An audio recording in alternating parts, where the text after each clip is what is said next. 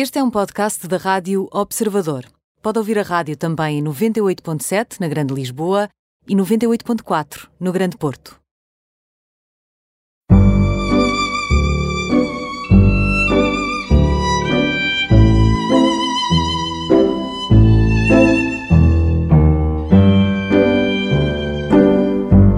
Bem-vindos ao Imperdíveis, hoje com Rosário Carmoni Costa, 33 anos, casada, dois filhos, apesar das seis gravidezes, psicóloga clínica, psicoterapeuta de crianças e adolescentes, uh, autora de livros e jogos didáticos na área da saúde e prevenção da saúde mental, nomeadamente um jogo de tabuleiro que ajuda a prevenir o bullying, é membro da Psychologist Association, uh, dentro de, de, uma categoria incrível de jovens líderes em psicologia, portanto, numa escala uh, americana e, e, numa organização mundial é, é extraordinário. É professora, nomeadamente professora convidada em mestrados dos direitos das crianças, neurodesenvolvimento em pediatria e é revisora de artigos científicos na Campbell uh, Collection. Bem-vinda. Obrigada. Eu estou esmagada, mas mais do que esmagada, estou interessadíssima em, em conhecê-la e em falar consigo, porque porque a Rosário tem uh, uma capacidade, uma eloquência muito invulgar e, e, fala muito hoje em dia de, do que é que nós estamos a mascarar. E num uhum. tempo em que andamos todos de máscaras, eu gostava de saber o que é que estas máscaras, uh, não só as, as literais, técnicas uh, físicas, mas o que é que nós andamos a mascarar num tempo de pandemia, nestes tempos tão adversos. Certo. Muito obrigada por este convite. Eu achei que quando, quando disse a Rosário fala muito sobre, eu pensei que ia ficar no muito, não, não. é? A Rosário fala muito. muito, muito bem. E já era aqui uma dica não, não, para eu me controlar nesta, não, não, não, eu já, conversa. Já ouvi falar e fala muito bem. Não sei se fala muito porque Espero não a conheço assim tanto. Então, sim, eu, eu adorei que, que, de facto começasse por esta questão das máscaras, porque é uma luta minha nos últimos anos, uh, que tendo em conta uh, que aquilo que me vai metendo nestes meios de comunicação são os ecrãs.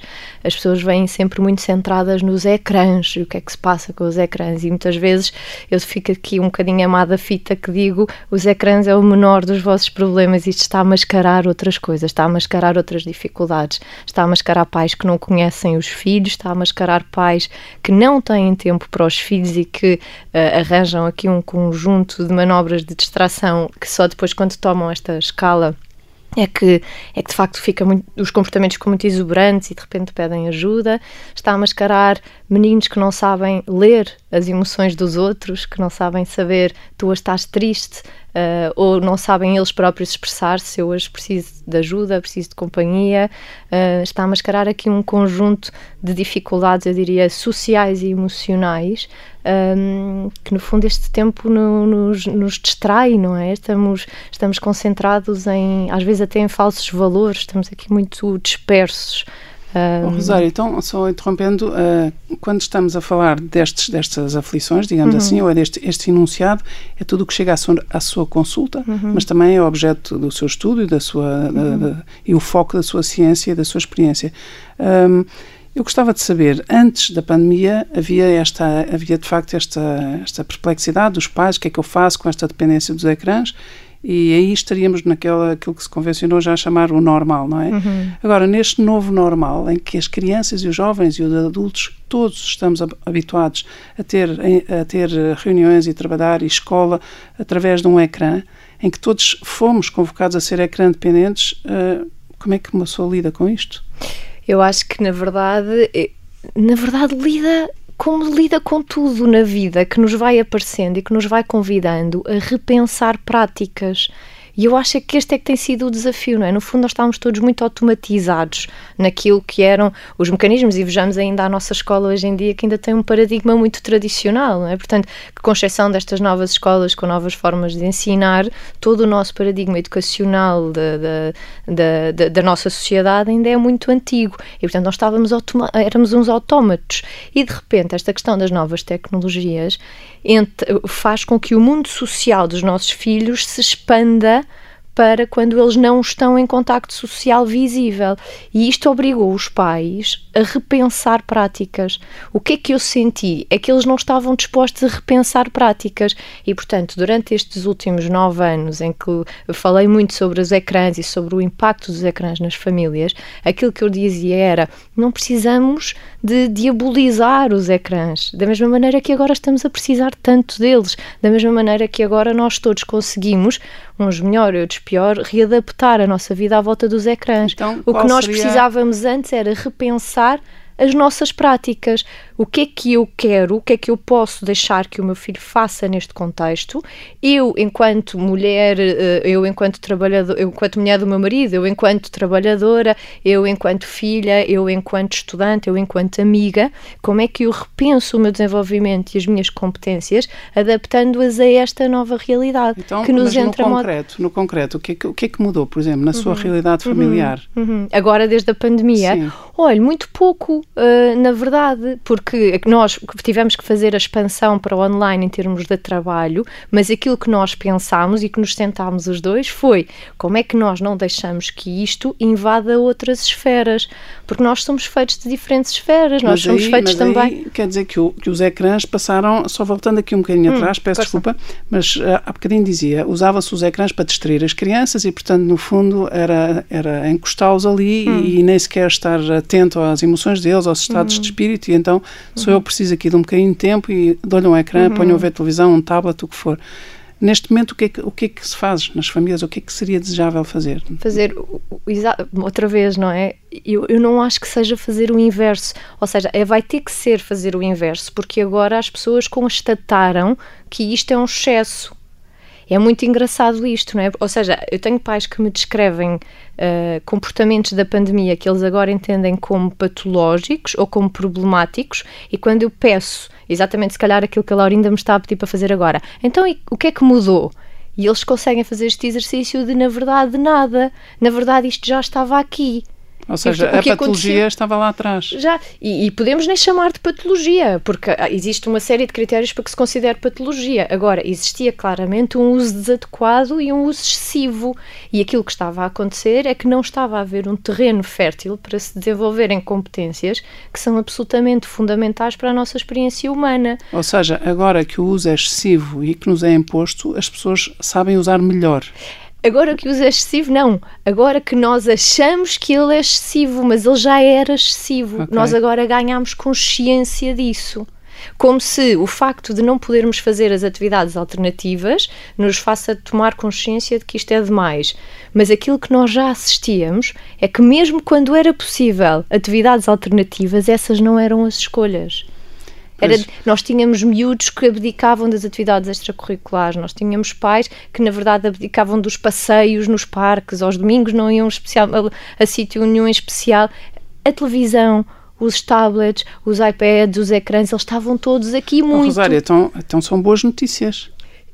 Eu acho que existe aqui Ou um seja, ganho de consciência. São boas notícias no sentido em que agora que Há nós um temos mais consciência uhum, de que é uhum. excessivo, uhum. saímos mais de casa, nem que seja para ir uhum. uh, dar um passeio fora de horas ou, ou para tirar de casa e tirar do ecrã. Essa consciência que não tínhamos antes, não é? Não? Sim, eu concordo consigo. Aliás, uh, houve ali um período tipo junho, maio, junho, quando o, o tempo também já estava uh, assim mais consistente, de, estava melhor e as pessoas de facto começaram a sair mais e a dar valor a isso. Eu, eu concordo concordo consigo quando me diz que, é boa, que são boas notícias porque as pessoas saem mais, mas eu, se calhar por defeito de profissional nesta área, acho que a boa notícia é houve um ganho de consciência. Houve pelo menos a questão que me foi colocada centenas de vezes de o que é que nós fazemos para gerir o excesso de ecrãs. E que eu, é que respondia? E eu surpreendo, exat, exatamente, e era isto que eu ia dizer, e eu surpreendo-me. Na verdade, não me surpreendo, porque as pessoas estavam dentro de quatro paredes, tiveram que ver o óbvio, não é? Mas eu surpreendo-me que me façam esta questão como se agora houvesse mais excesso de ecrãs do que antes. A única questão é, realmente, passámos a ter que usar também a como plataforma de trabalho. Mas, na verdade, do ponto de vista qualitativo, não é? E quantitativo, os nossos filhos não passaram a estar assim tão mais ali. Nós, nós agora é que achamos que isto, como é imposto por fora, espera, como é que nós vamos fazer? Como é que nós vamos gerir? Mas a mim preocupa-me um bocadinho a falta de consciência anterior. Calma, eles já estavam a usar muito. Os pais já respondiam muito a e-mails durante o jantar. Os pais já passavam muitos sábados de manhã a despachar trabalho antes da pandemia. E serões? Os pais Serões já deixavam muitas vezes as crianças ah, j- jantar a ver o tablet porque comiam mais depressa e comiam distraídos. Os pais já paravam birras com ecrãs. Isto não foi pós-pandemia. Agora existe aqui uma questão quase muito de atribuição externa, não é? Agora que isto nos é imposto, esperem, o que é que podemos fazer? Mas isto já aqui estava muito voluntariamente. E, portanto, na verdade, eu não respondo coisas muito diferentes que respondia antes, que é, independentemente de para onde a tecnologia nos levar, nós vamos ser sempre humanos, pessoas. E nós vamos sempre precisar da emoção, vamos ser, preci- precisar de ler o outro, o que é que o outro sente, vamos sempre precisar de ajustar o nosso comportamento. Se a Laura ainda agora fizesse uma expressão que mostrava descontentamento com o que eu estou a dizer, eu precisava de saber interpretar isto e saber ajustar o meu comportamento. E portanto, quando nós há 15 anos achávamos que a disquete era o auge da tecnologia e levávamos informação do computador para o outro, onde é que vai a disquete? Mas nós continuamos aqui. Eu continuo a chorar se estou triste, eu continuo ah, a precisar de, de me zangar quando quero estabelecer limites. E exercer a autoridade, uma autoridade parental, eh, eh, os construtiva, pais continuam a precisar de ser os limites e de exercer esta função de estrutura, não é? Tu Uhum. moves-te entre isto e isto, e isto é muito securizante. Ah, eu tenho uma história muito gira com, com um grupo de jovens em que hum, contivesse esta história. Mas acho uma delícia de um grupo de adolescentes em que um deles tinha uns pais muito permissivos, muito que não queriam saber. Ah, e ele podia, tinha toda a liberdade, podia fazer o que quisesse, chegar a hora que quisesse, podia estar com quem quisesse e os pais deixavam. E havia outro que era muito, muito que tinha pais muito castradores. E achei muito giro porque um, esse tal que tinha toda a liberdade disse assim para o outro: Olha, estás-te para aí a queixar, mas ao menos gostam de ti. Caramba. Isto é brutal. Isto é a consciência que os nossos filhos têm de que quando lhes impomos limites é uma prova de amor também.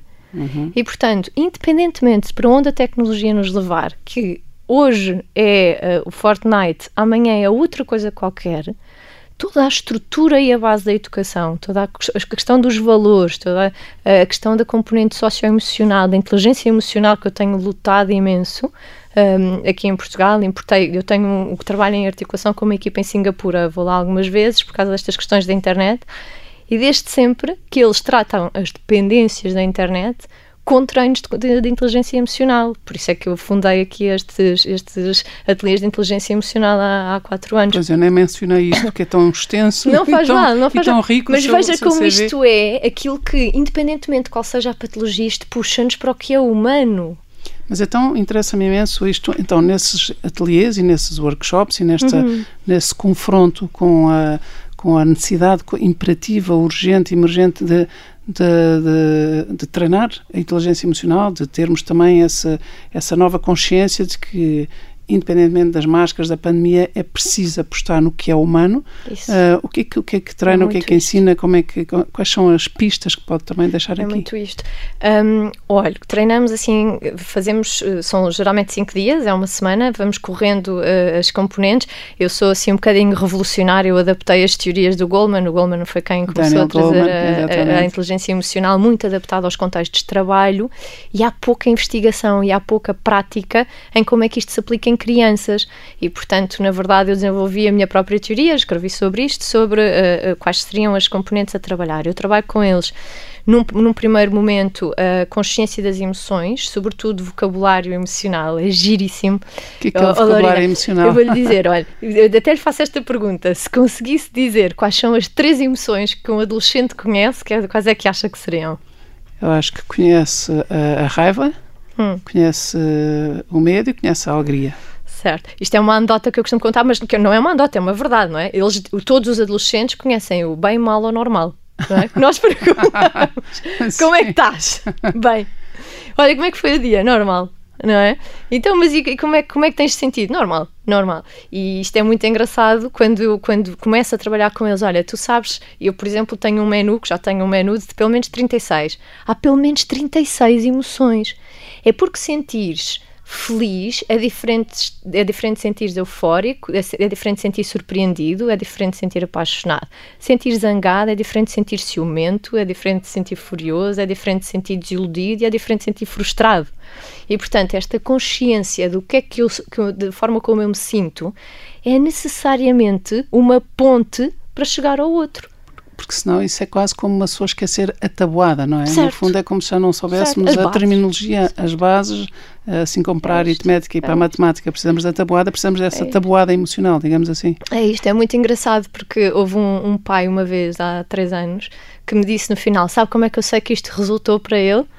Eu, não, porque um dia eles não fizeram a cama e eu disse assim: o pai está mesmo triste com vocês. E ele me corrigiu e disse assim: não, pai, o pai está zangado connosco e ficou frustrado porque nós não fizemos o que o pai achava que íamos fazer. Mas Isto é, é importante. incrível. Isto é incrível. É o básico dos básicos. Eu conseguir expressar-me aproxima-me do outro e melhor, torna-me visível ao outro. Quase todos os meus adultos em consulta há uma questão quase sempre de base, que é esta sensação de eu não sou visto eu não sou visto é uma, é uma questão, hoje em dia não é só uma sensação, hoje em dia é uma, é uma certeza, porque uhum. hoje em dia, então agora com a escalada da, do coronavírus, uhum. nós passamos a ver mesmo só os olhos, uhum. não é? E uhum. há uhum. uma, um uhum. crescendo de pessoas que sentem necessidade de andar de máscara durante o dia, portanto deixámos mesmo de ser vistos, as pessoas tornaram-se estranhas, mesmo aquelas que se conheciam. E aí, uh, agora voltando outra vez às máscaras, voltando a estas emoções, uh, o, que, o que é que é o mais urgente fazer? O mais urgente é tratar os medos, eu acho. Esta pergunta ainda não me tinham feito. Estou a pensar lá aqui em direto, aqui e agora. Uh, eu acho que as pessoas estão assustadíssimas um, por várias razões. Eu acho que os pais estão assustados uh, sobre a forma como se posicionam relativamente aos filhos e a tudo isto que é novo.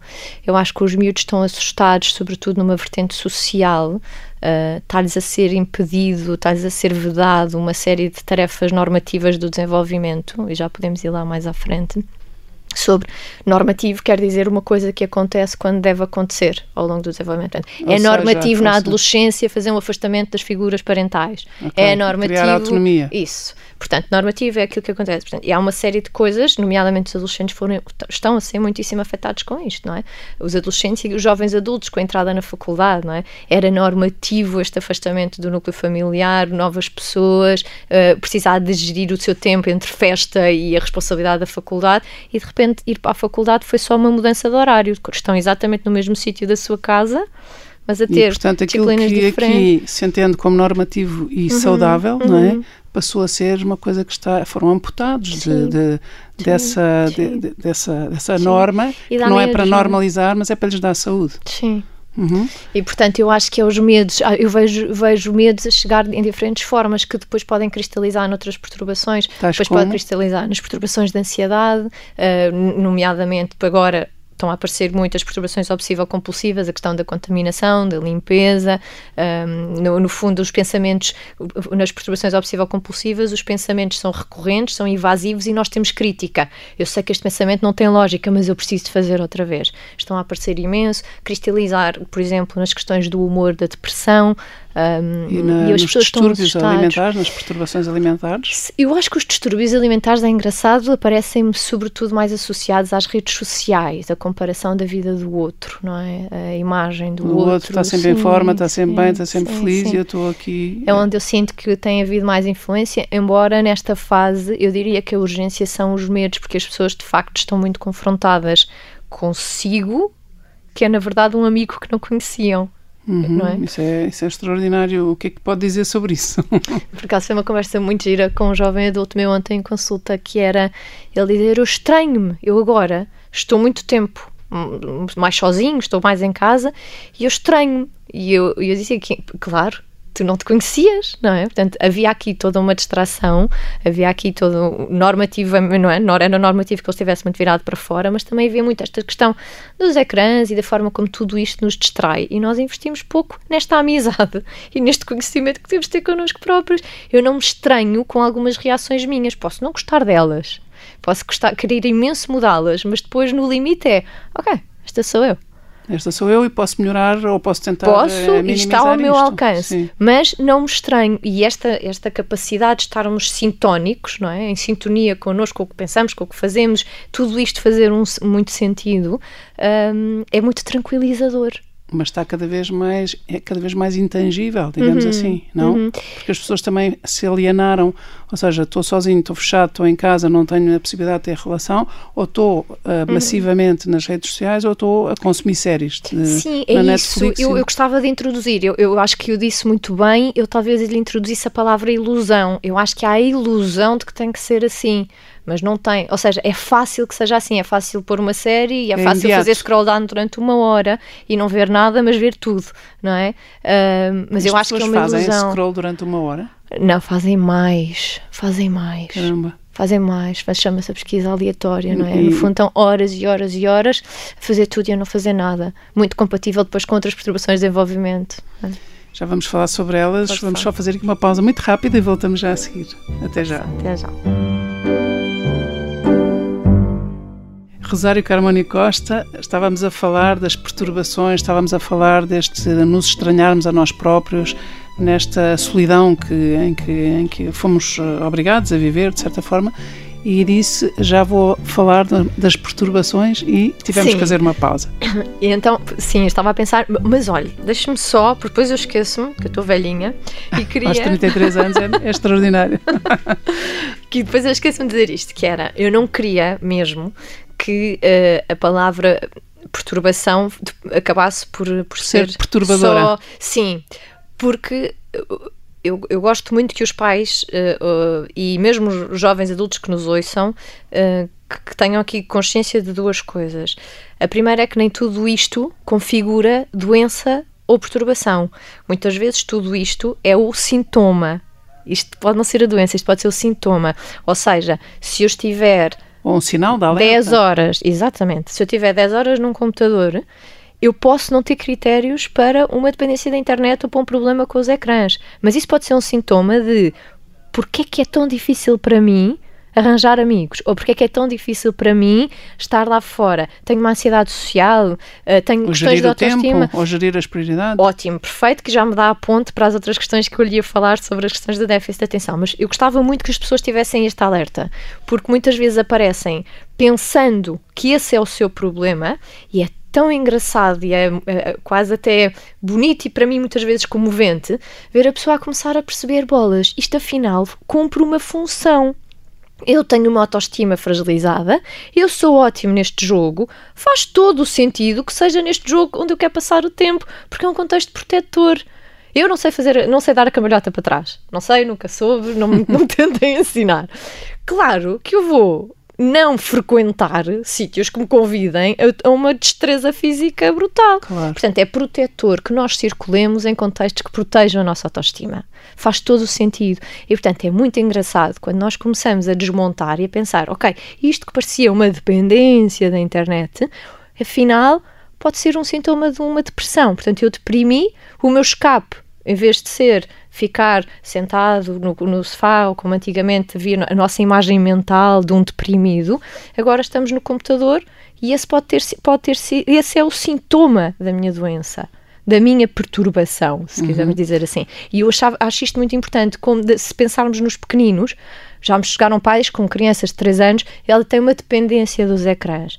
E aquilo não é uma dependência dos ecrãs, aquilo é o sintoma de que outras competências que aquela criança devia estar a treinar, nomeadamente gerir a frustração, regular o seu comportamento, não está a conseguir. Portanto, esta seria uma ideia principal que eu gostava antes de partir para as outras questões. Muito E a segunda seria eliminarmos daqui as questões da culpa, não é? Ah, tanto dos Sim, adultos. A culpa é muito empobrecedora. A culpa pesa que se farta. Ahm, e vamos tirar a culpa, vamos pensar, ok, enquanto pais foi assim que fizemos, nós não temos a culpa disto, mas nós temos a responsabilidade na mudança a partir de agora. E enquanto adulto, igual. Portanto, eu entro num esquema disfuncional de. de- hum, Agora, agora ia dizer uma coisa dizer, disfuncional de funcionamento, não é? Portanto, eu entro numa forma de funcionar eh, pouco adaptativa eu não vou procurar as culpas, embora essas possam caber até um dia num contexto psicoterapêutico, pensar lá atrás o que, é, o que é que realmente qual foi o padrão, onde é que nós podíamos, onde é que foi o momento da escolha e optámos por ali em vez de por isso, isso faz todo imenso sentido do ponto de vista psicoterapêutico, mas é muito mais ativador de mudança nós pensarmos, ainda que não, não, não faça sentido num primeiro momento procurar as culpas, existe uma responsabilidade de mudança. E portanto, esta questão de se calhar não é perturbação, pode ser um sintoma sintoma e não há culpa, mas há responsabilidade de mudança, eu acho que seriam. E é uma grande mudança, e é também uma grande mudança de perspectiva e é muito resgatador. Uhum. É isso que eu sinto, Sim, não é? Dá muita esperança. Também acho que sim. Uhum. O, já falou de já falou de, de, de tudo que tem a ver com famílias, pais, filhos. Eu no princípio referi que é mãe de dois filhos, mas de seis gravidezes. Uhum. Uh, se calhar gostava de falar consigo também, eu soube, uh, soube acidentalmente que esteve à beira da morte uhum. há muito uhum. pouco tempo, uh, ainda este ano. Uhum. Uh, Foi o ano passado. No ano passado, uh, antes da pandemia. Uhum. Gostava de, também de saber, se não se importa, de, de, falar sobre isso, o que é que aconteceu, como é que foram, como é que foi a sua capacidade de, de endurance, de resistência, a sua resiliência para superar essa situação uhum. E mesmo também as gravidezes uh, perdidas, porque isso uh, ajuda certamente muitas mulheres hoje em dia que perdem muitos bebés. Uhum. Olha, uh, agora vai-me pedir para explicar o inexplicável, não é? Porque há coisas que não são nossas, há, há forças que não são que não são nossas, que nos sim, vêm. Depende da fé de cada um sim, e já percebi que tem sim, fé. Sim, sim. Um, a questão das gravidezes é, muito, é fisicamente muito dolorosa, mas eu estou muito tranquilizada com isso. Um, eu, Quantos bebés perdeu até ter o seu primeiro filho? Perdi quatro e depois tive o Federico e depois do Federico tive logo o António e, e uhum. não, não, não, não, depois dele não, não perdi mais nenhum o que é que, o que é, eu estou muito pacificada com isto porque uh, eu, eu, eu e o meu marido tínhamos aqui uma postura às vezes até quase divertida de mistério uh, cada vez que perdíamos um bebê nós sentávamos e dizíamos assim espera então se não é para isto se não é para aquela vida dos ranhos, pequenos almoços, baby grows, levar para a escola, chover, uh, miúdos a trepar pelas paredes, o que é que nos está reservado? E isso inquietava-nos muito mais do que os bebés que nós íamos perdendo, que chorávamos, eu chorava, chorei-os a todos, sei que estão todos à minha espera, tenho uma herdade no céu, não é? todos à minha espera, não tenho uma dúvida, mas inquietava Mas não ficava só. No, no choro, na perda, na ausência? Não, eu vou-lhe dizer, e eu já cheguei à frase, a frase. Já, já houve uma reportagem uh, sobre isto, sobre, sobre mim e sobre esta história, e eu já cheguei à frase. A frase era: Nós uh, gostávamos muito de ter um filho, mas nós não precisávamos de ter um filho. Um, e isto é quase foi... como uma liberdade interior para aceitar o que, o que, quer que seja que a vida traz, é isso? Livres, muito livres. Nós Mas estávamos... é difícil cultivar essa liberdade interior. Eu, eu não vou ser dissimulada, eu não achei de facto uh, difícil. Acho que foi uma coisa que nos foi muito natural. Acho que uh, eventualmente até pode ter sido, se calhar, o nosso mecanismo de fuga, mas realmente cada bebê que chorávamos, a seguir olhávamos um para o outro e, e falávamos das nossas características, que na, na, verdade cada um de nós tem assim uma presença muito uh, exuberante. exuberante, obrigada. e dizíamos, Não, mas isso é bonito. espera, como é que pomos isto ao serviço? É que às tantas, se calhar, estas nossas características são exatamente para irmos por aí ou para fazermos uma mudança. O Diogo fez missões em África, eu fiz missões nas favelas do Brasil. Um, se calhar é isto, não é? Se calhar isto, se calhar não somos para aqueles e, e, cada um é para o que é, e portanto não estamos minimamente a minimizar a vida que agora levamos, não é verdade, não é? Claro. Às nove da manhã filhos na escola, às cinco da tarde a buscar os filhos. Um, mas mas este, era, este era o nosso foco, portanto isto ajudou-me ajudou muito. Mas tem consciência de que é um exercício difícil para a esmagadora maioria de, de mulheres Sei. e para a esmagadora Sei. maioria de casais e, e, casais muito jovens que têm essa expectativa, não é? Sei, mas Às tantas também... quase que vão achar uma, uma acho que quase que vão achar difícil e quase impossível chegar a esse ponto. Portanto, Sim. é uma grande sorte também com o seu marido uhum, Diogo, uhum. Uh, percebi que se chamava Sim. Diogo, uh, é uma grande sorte, um grande entendimento e, sobretudo, uma grande capacidade de, de ver para além daquilo que nos é dado ver, que é o sofrimento e as lágrimas. É? Concordo. É? Concordo, e aí, se calhar, puxando a brasa à minha sardinha profissional, é onde eu acho que nós precisamos mesmo não estar sozinhos. Uh, porque quando me diz, uh, consegue entender que isso pode ser difícil para a maioria das mulheres, consigo. Mas também, agora, uh, também por força da minha história, eu agora dou consultas ligada à, à, à consulta de ginecologia de infertilidade num hospital. E, e tenho, através deste testemunho, ajudado muitas mulheres. E é engraçado que realmente começam onde a Laurinda realmente antecipa que estejam, não é? Que é, é impossível, eu não consigo pensar assim, eu preciso de ter um filho, porque isto obriga, obrigar-me a repensar todo o meu projeto de vida. Mas é muito interessante que, à medida que vamos tra trabalhando e amparando e, e, e desconstruindo crenças uh, e, e, trabalhando crenças irracionais e esquemas de, esquemas de pensamentos funcionais, eu tenho uma experiência muito bonita de um conjunto alargado de mulheres que já pacificou relativamente a isto, que é independente, porque veja, se vamos ou não ter um filho, não está muito diferente igual correndo aqui um risco pode ser um bocadinho polémico, mas essa ansiedade antecipatória não é muito diferente de outras ansiedades antecipatórias, que é se eu for ali vão gozar comigo, ou se eu fizer uma, uma comunicação vão me engasgar. São ansiedades antecipatórias que podem ser trabalhadas num sentido de, ok, eu não controlo se isto vai acontecer ou não, se, o que é que está ao meu alcance controlar e trabalhar nesse sentido, mas se isto não me acontecer, quem sou eu? Onde, como, qual é a, definição, seja, a minha definição de identidade? Qual é o meu projeto de vida? Como é que eu repenso para ser inteira? Onde é que a Rosarinho é mais Rosarinho? Onde é que a Laurinda é mais Laurinda? Onde é que cada uma das pessoas que me está a ouvir eh, é, é, é Pois eu percebo exatamente isso que diz e, sobretudo, vivido por dentro uhum, e, sobretudo, uhum. também percebido, integrado, processado por alguém que é psicoterapeuta, uhum, que é psicóloga, uhum. que é autora que é, que é a revisora da ciência, uhum. que é professora, portanto uhum. percebo, percebo que, que, está a usar as suas próprias ferramentas, as ferramentas eh, aplicar, uh, aplicar a si própria e também. Porque, porque, já me aconteceu algumas eh, essa reportagem saiu em, nas farmácias, saiu em revista e hoje em dia, pelo que eu percebi, ainda passa nas, nas televisões de algumas farmácias. E estas mulheres que vêm ter comigo não têm qualquer problema em dizer eu sei a sua história. Claro que é um bocadinho desconfortável no início, porque o meu papel como psicoterapeuta é sempre não projetar a minha Exato. experiência, mas ao mesmo tempo eu sei que vem ali muita esperança, que é eu sei a sua história, eu vejo e ouço a falar e sei a vida e a alegria que revejo em si por favor. No fundo é um role model. Qual é, é alguém que tem as ferramentas, é a, a, competência. Não, havendo, não havendo. sim, sim, não sim. Às vezes a, não, há, não há receita, mas a, as histórias dos outros fazem eco, fazem eco na nossa história. Portanto, se esta pessoa consegue, eu também se calhar posso conseguir, não desta forma. Sem dúvida. Então, e como é que conseguiu superar esta, este seu tempo entre a vida e a morte há, há um ano ou no ano passado? Olha, o que é que no, aconteceu?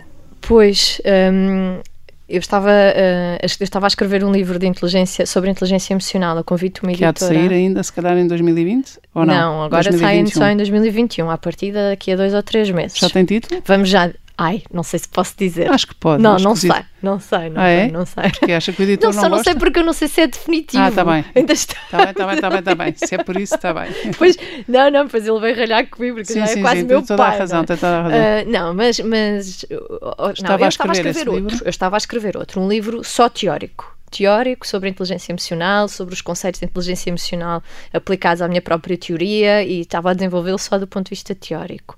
Ou seja, enquanto cientista, investigadora, certo, professora, certo. autora. Zero meu ali do ponto de vista experiencial. Uhum, era, era uhum. um, sendo que em qualquer livro meu, e depois há de ler, há muito a minha voz muito, muito presente. E acontece que há um dia que vou a caminho de, de, consultas e começo assim muito a sentir muito mal, mas como se fosse uma gripe. E pensei, pá, bola, já apanhei qualquer coisa dos miúdos, que chatice. Mas sempre em frente, a caminho da clínica. Mas comecei a pensar, não, não, não vou estar presente para as pessoas hoje. Um, desmarquei, fui para casa, achei eu dormir. Mas ao que parece, pelos vídeos, foi bem apagada o, o dia inteiro. Uh, e depois no dia seguinte uh, continuava a sentir mal, era sábado. Uh, oh, Diogo, liguei ao meu pai, ver se ele fica um bocadinho com os miúdos, porque eu não me sinto bem. E isto até tem uma história engraçada, porque a história do meu casamento é muito trágico-cómica. Temos sempre coisas muito cómicas para contar, não é? Vamos viajar, mas depois ficamos presos um mês num sítio. Uh, uh, tudo nos Isso acontece, mas é muito sim. divertido. Mas e então, aconteceu que entra o meu marido em casa e eu disse: Olha, enquanto foste levar os miúdos, eu desmaiei. Uh, se eu desmaiar outra vez, isto era 10 da manhã, se eu desmaiar outra vez, tu tens que me levar ao hospital. E ele responde: Vamos às 4 da tarde. Muito pragmático. até hoje não sabemos porque. Eu disse, Diogo, porquê que me disseste aquilo? Ele não faço ideia, mas Coitado eu lembro. em pânico, se calhar. Ele devia estar em pânico e disse: Vamos às quatro da tarde, como se tivesse tudo controlado. Se bem que até às quatro da tarde desmaia mais umas quantas vezes. Bem, vamos encurtar a história. Na verdade, uh, ninguém sabe explicar muito bem o que é que aconteceu. Tive, entrei em choque cético, tive muito tempo nos cuidados No fundo, intensivos. uma septicemia. Tive uma septicemia, portanto, antes de, de entrar, tive- antes de poder ser operada de urgência, até tive que estar um, algum tempo nos cuidados intensivos a ser otimizada, porque senão não sobrevivia à operação. Estive muito tempo internada, não se percebia o que é que era, a partir de uma bactéria que se instalou na cavidade abdominal.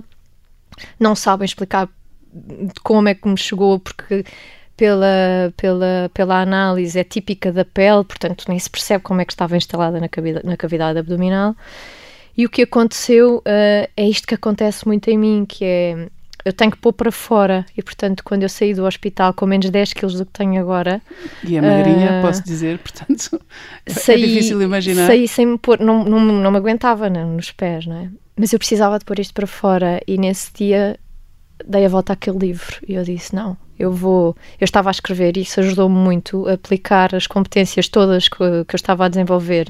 Fui aplicando cada vez de estar consciente das emoções, controlar as emoções, a questão da, da, da resolução de problemas, a questão da, da motivação, da resiliência. ah, no Isso fundo, pode, isso pode ajudar muitas foi- pessoas. E mudei o livro todo e então o livro é muito como, como salvar a vida através da inteligência emocional e portanto eu explico a competência e depois faço o meu diário O do próprio hospital. caso. Isso Escrevo é- mesmo o isso é- diário do isso hospital. é extraordinário e é Ah. muito corajoso e também muito livre, não é? Libertou-me imenso. Foi espetacular porque eu saí do hospital em julho, em agosto escrevi- tinha o livro escrito, porque precisava de sair de mim, mas só agora é que voltei a pegar nele para o entregar e foi muito engraçado ver essa distância e a forma emocional como eu estava ali refletida, que agora me permitiu ser também um bocadinho mais psicóloga e, e torná-lo um bocadinho Queria mais... só, temos aqui cerca de 5 minutos, 4 minutos para, para falar, ainda gostava de Passou saber correr, esse seu não gosto, passa quer correr. voltar. podemos voltar, podemos fazer por capítulos imperdíveis. Parte Um, exatamente. Ahm, Rosarinho, ah, tratei-a por Rosário, mas já percebi que toda a gente a trata por Toda e portanto não- fica. Uh, gostava de lhe perguntar aqui eh, duas coisas. Uma, o seu jogo, uh, há um jogo de tabuleiro que criou e que ajuda as crianças, os jovens, quem joga, a perceber exatamente também uh, tudo aquilo que são ferramentas anti-bullying de prevenção. Uh, só de uma forma assim muito Uhum. Sim, mas rápida. queria só também fazer justiça. Eu, eu, eu fui autora desse, desse jogo a par com a minha colega Julia Vinhas e ainda estávamos na altura a, traba- a trabalhar no CADIM. Ahm, sim, eu acho que é um, é um jogo, no fundo, que faz uma abordagem que é muito necessária. Quando me convidam a fazer palestras sobre bullying nas escolas, eu digo que só vou se os auxiliares também estiverem na sala Ah, e se os professores também estiverem na sala, não podem ser só os pais. E, portanto, este é um jogo que atrave- foi inspirado no Cluedo, e, portanto, o que acontece? Há uma situação de bullying na escola e nós vamos, através do tabuleiro, descobrir qual é o tipo de bullying, quem é que praticou, onde é que praticou e no meio disto Quem é vamos está tendo e cartas quem é e no meio disto vamos tendo cartas de competências. Portanto, trabalhamos a assertividade, trabalhamos a promoção da autoestima, trabalhamos a resolução de problemas, trabalhamos E o controle dos o medo, impulsos. enfrentar Não, mas isto são mesmo categorias, porque no fundo é os agressores têm comprometido as competências da resolução de problemas e de controle da agressividade, as, as- as testemunhas e as vítimas têm questões de assertividade, as questões de autoestima relacionadas, e identificar o bullying, o que é que é o bullying. Portanto, todas estas competências são trabalhadas ao longo do jogo, os miúdos e as famílias adoram. Muito é interessante. tão Como é que chama o jogo? Bullying um dia na escola. Ou seja, isso pode-se comprar numa. numa... Pode, é, à partida, sim, estava esgotado, mas comprar, podes comprar pela sim. editora, que é Ideias com História. Muito bem.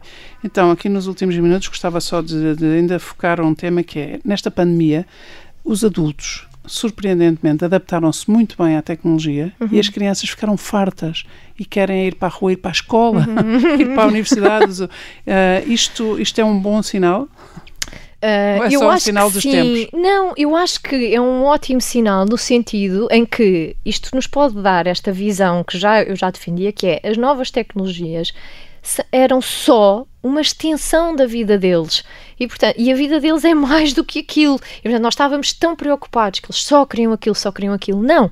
Isto é uma parte da vida deles, mas vida, vida esta que será tanto mais saudável quanto humanos eles forem. E o uhum. humano é este que precisa de estar em grupo, que precisa dizer piadas, que precisa de ver o outro, que precisa dar o toque, que precisa de flertar com a miúda que está à frente.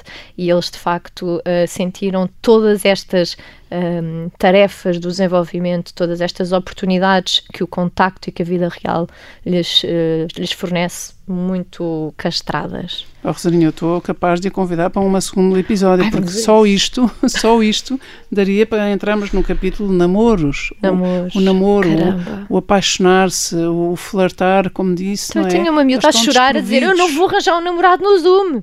O que é que querem? Eu não vou arranjar um namorado no Zoom. Isto, de facto, não é? Pode nos levar do ponto de vista terapêutico, mas porque é que é tão importante o namorado? Mas, ao mesmo tempo, é de facto importante Claro que é importante. Não é? Claro que é importante. E, e esta quando ficam desprovidos deste contacto uh, social, uhum. mesmo que façam os seus, agora não me lembro como é que se chamam aqueles encontros que eles fazem. Convívios. Não, não é convívios. é eles chamam batalhão, com... não Ah, é? os batalhões Sim. deste verão, é verdade. Exatamente, mesmo que façam isso, é, é, é muito artificial e, e, há gente a mais ali Sim. para esse encontro um para um, não é? Sim, e... é, é assim, é na horizontal e não há profundidade, não é? Eu acho pois. que isso também lhes falta. Na horizontal e não há profundidade. não, Espera, na horizontal no sentido em que não. estamos só uh, a fazer à superfície. à superfície. e portanto, eu, de facto, esta questão é da muito, rádio, não é verdade? Não, portanto, a terminologia. Eu, eu utilizei as mãos para mostrar o que é que eu estava a querer dizer. Não, a terminologia não para os adolescentes. Se uma pessoa fala de plano horizontal, é capaz de ter outros ecos. É capaz de ter outros ecos. Obrigada, Rosario. Obrigada, eu. Também. Obrigada pela sua, olha, pela sua autenticidade e pela sua liberdade liberdade, uma grande liberdade interior para tocar tudo o que toca. Muito e obrigada. Obrigada a, nós, obrigada a nós.